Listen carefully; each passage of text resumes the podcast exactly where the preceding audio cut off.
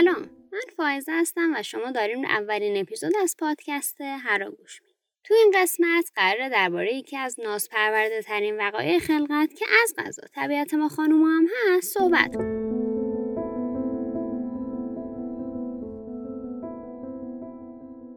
بیست خورده ای سالم شده ولی هنوز که هنوزه نتونستم به جواب این سوالم برسم که آخه کی این همه پریود رو لوس کرده که اینقدر رویش حساسه و همه چی روش تاثیر می‌ذاره.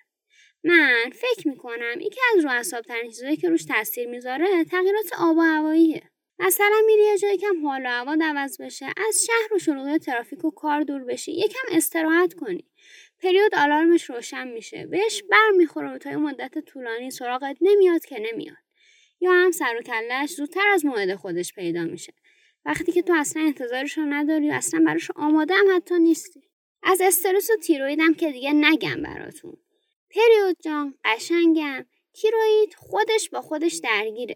یعنی اینطوریه که یه بار اونقدر سخت کار می‌کنه که پرکار میشه و کلی دردسر با خودش میاره. یه بارم که میاد استراحت کنه کم کار میشه و خلاصه که همش داره برای رسیدن به حد نرمال تلاش می‌کنه. بعد حالا تو میای از اون تاثیر می‌گیری که انقدر خود درگیره میشه حداقل این یکی رو بیخیال بشی؟ واقعا ممنون میشم اگه این کار بکنی.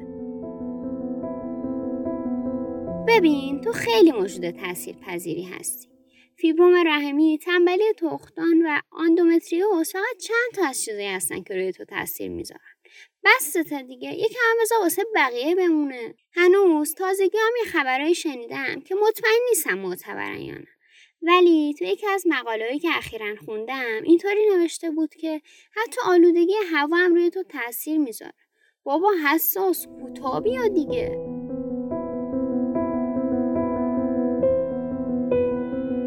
اوقاتم مثل وقتایی که انگار بچه گول می‌زنی و اذیتش می‌کنی یعنی اینطوری که خوراکی به دهنش نزدیک می‌کنی. همین که میاد بخوره سری کنار می‌کشی یهو سر و کلت با دل درد پیدا میشه.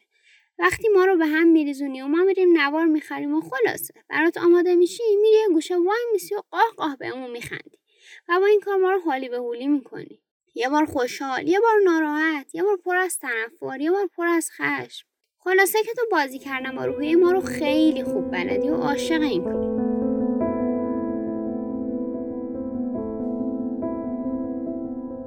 کمود توجه به تو ما رو میفرسته پیش دکتر و مجبور رو می‌کنه سونو بدیم. بعدش بیان بررسی کنیم که الان بارداریم یا چی. درگیر عفونت و کیست و سری مسائل دیگه هستیم یا هیچی نیست و قرار خودش اوکی بشه.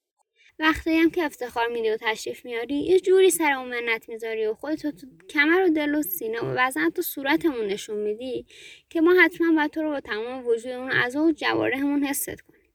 پریود جان سیکل قاعدگی عزیز.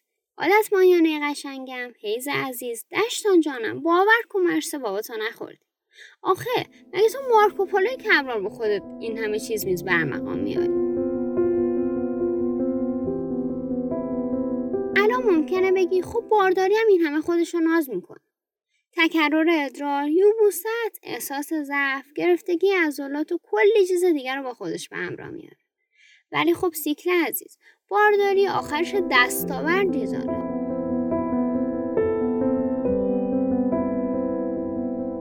باش عزیزم حالا قهر نکن. دیگه تو این چند سال خیلی خوب شناختم. می‌دونم که از سرما متنفری عاشق خوراکی های گرمی. روی کیسه آبی گرم کراش داری. خوراکی های ترش تو رو مرز جنون میرسونن و خلاصه خوب می‌دونم که تو به توجه خیلی زیادی نیاز داری. فکر کنم الاناست که دیگه صدا در بیاد و ما رو با خاک یکسان کنی. دیگه خیلی ازت شکایت کردم. بیا یکم از خوبیات بگیم و ببینیم اصلا چجوری اتفاق میفته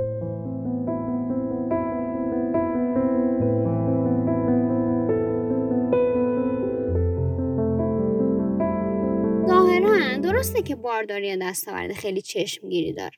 ولی خب اینطوری که من متوجه شدم تو اون کسی هستی که ما رو برای بارداری آماده می‌کنی.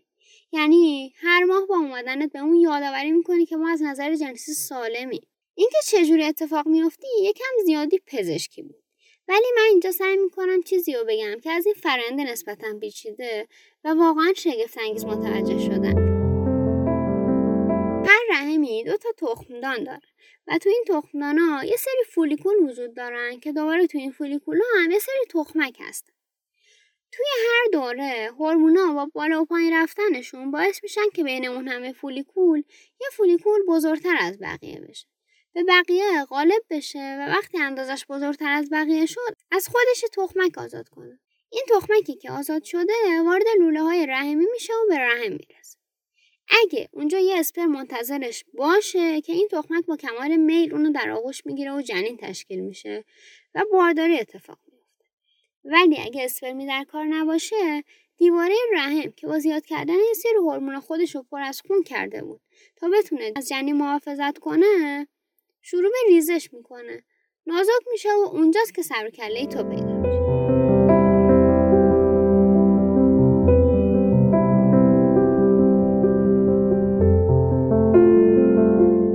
این اتفاق هر ماه میافته.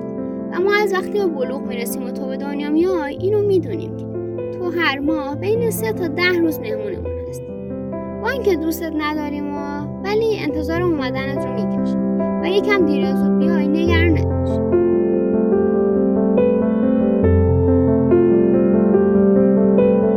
یه چیز جالب و عجیبی که درباره تو هست اینه که تو موجود رنگی رنگی هستی و هر رنگت یه معنای خاصی داره. من فکر می‌کنم یکی از راهی حرف زدنت با ما همین رنگاست ممکنه قبل از اینکه بیای خودتو ناز کنی و رنگت صورتی بشه که این کاملا عادیه به خاطر ترکیب شدن دو ترشای واژن. بعدش با رنگ قرمز روشن شروع میشی و هرچی جلوتر میری رنگت رو به قرمز تیره میره که باز اینم عادیه. قرمز تیره بیشتر از قرمز روشن تو رنگ باقی مونده. و دلیلش هم اینه که دیگه بدن فهمیده که بارداری در کار نیست و سرعت ریزش دیواره رو کم کرده به آخرای چرخت که می‌رسی ممکنه سیاه یا حتی قهوه‌ای بشی. و این رنگا نشونه اینن که بیرون اومدن تو از رحم حتی از قرمز تیره هم بیشتر طول کشیده. و وقتی هوا بهت می‌رسه یه عمل اتفاق میفته که بهش میگن اکسیداسیون. و همین باعث میشه که تو تیره بشی. گاهی وقتا هم نارنجی میشی که این یعنی حالت خوب نیست و ممکنه دچار عفونت شده باشی. ولی تو خیلی بدی. چون حتی به رنگ مورد علاقه منم رحم نمی‌کنی.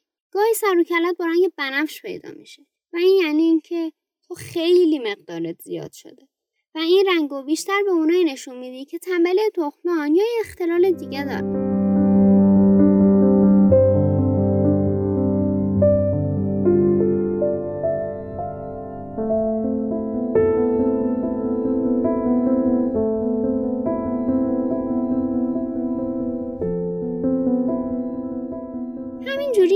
بازی های مختلفی که بلدی. تا حدود سن 50 سالگی همراهیمون می‌کنی. و وقتی ما رو تحویل یایسگی و دادی خیالت راحت شد دیگه جان به جان آفرین میسپاری و میمیری مرسی ازت که اینقدر سخت برای سلامتی ما تلاش می‌کنی.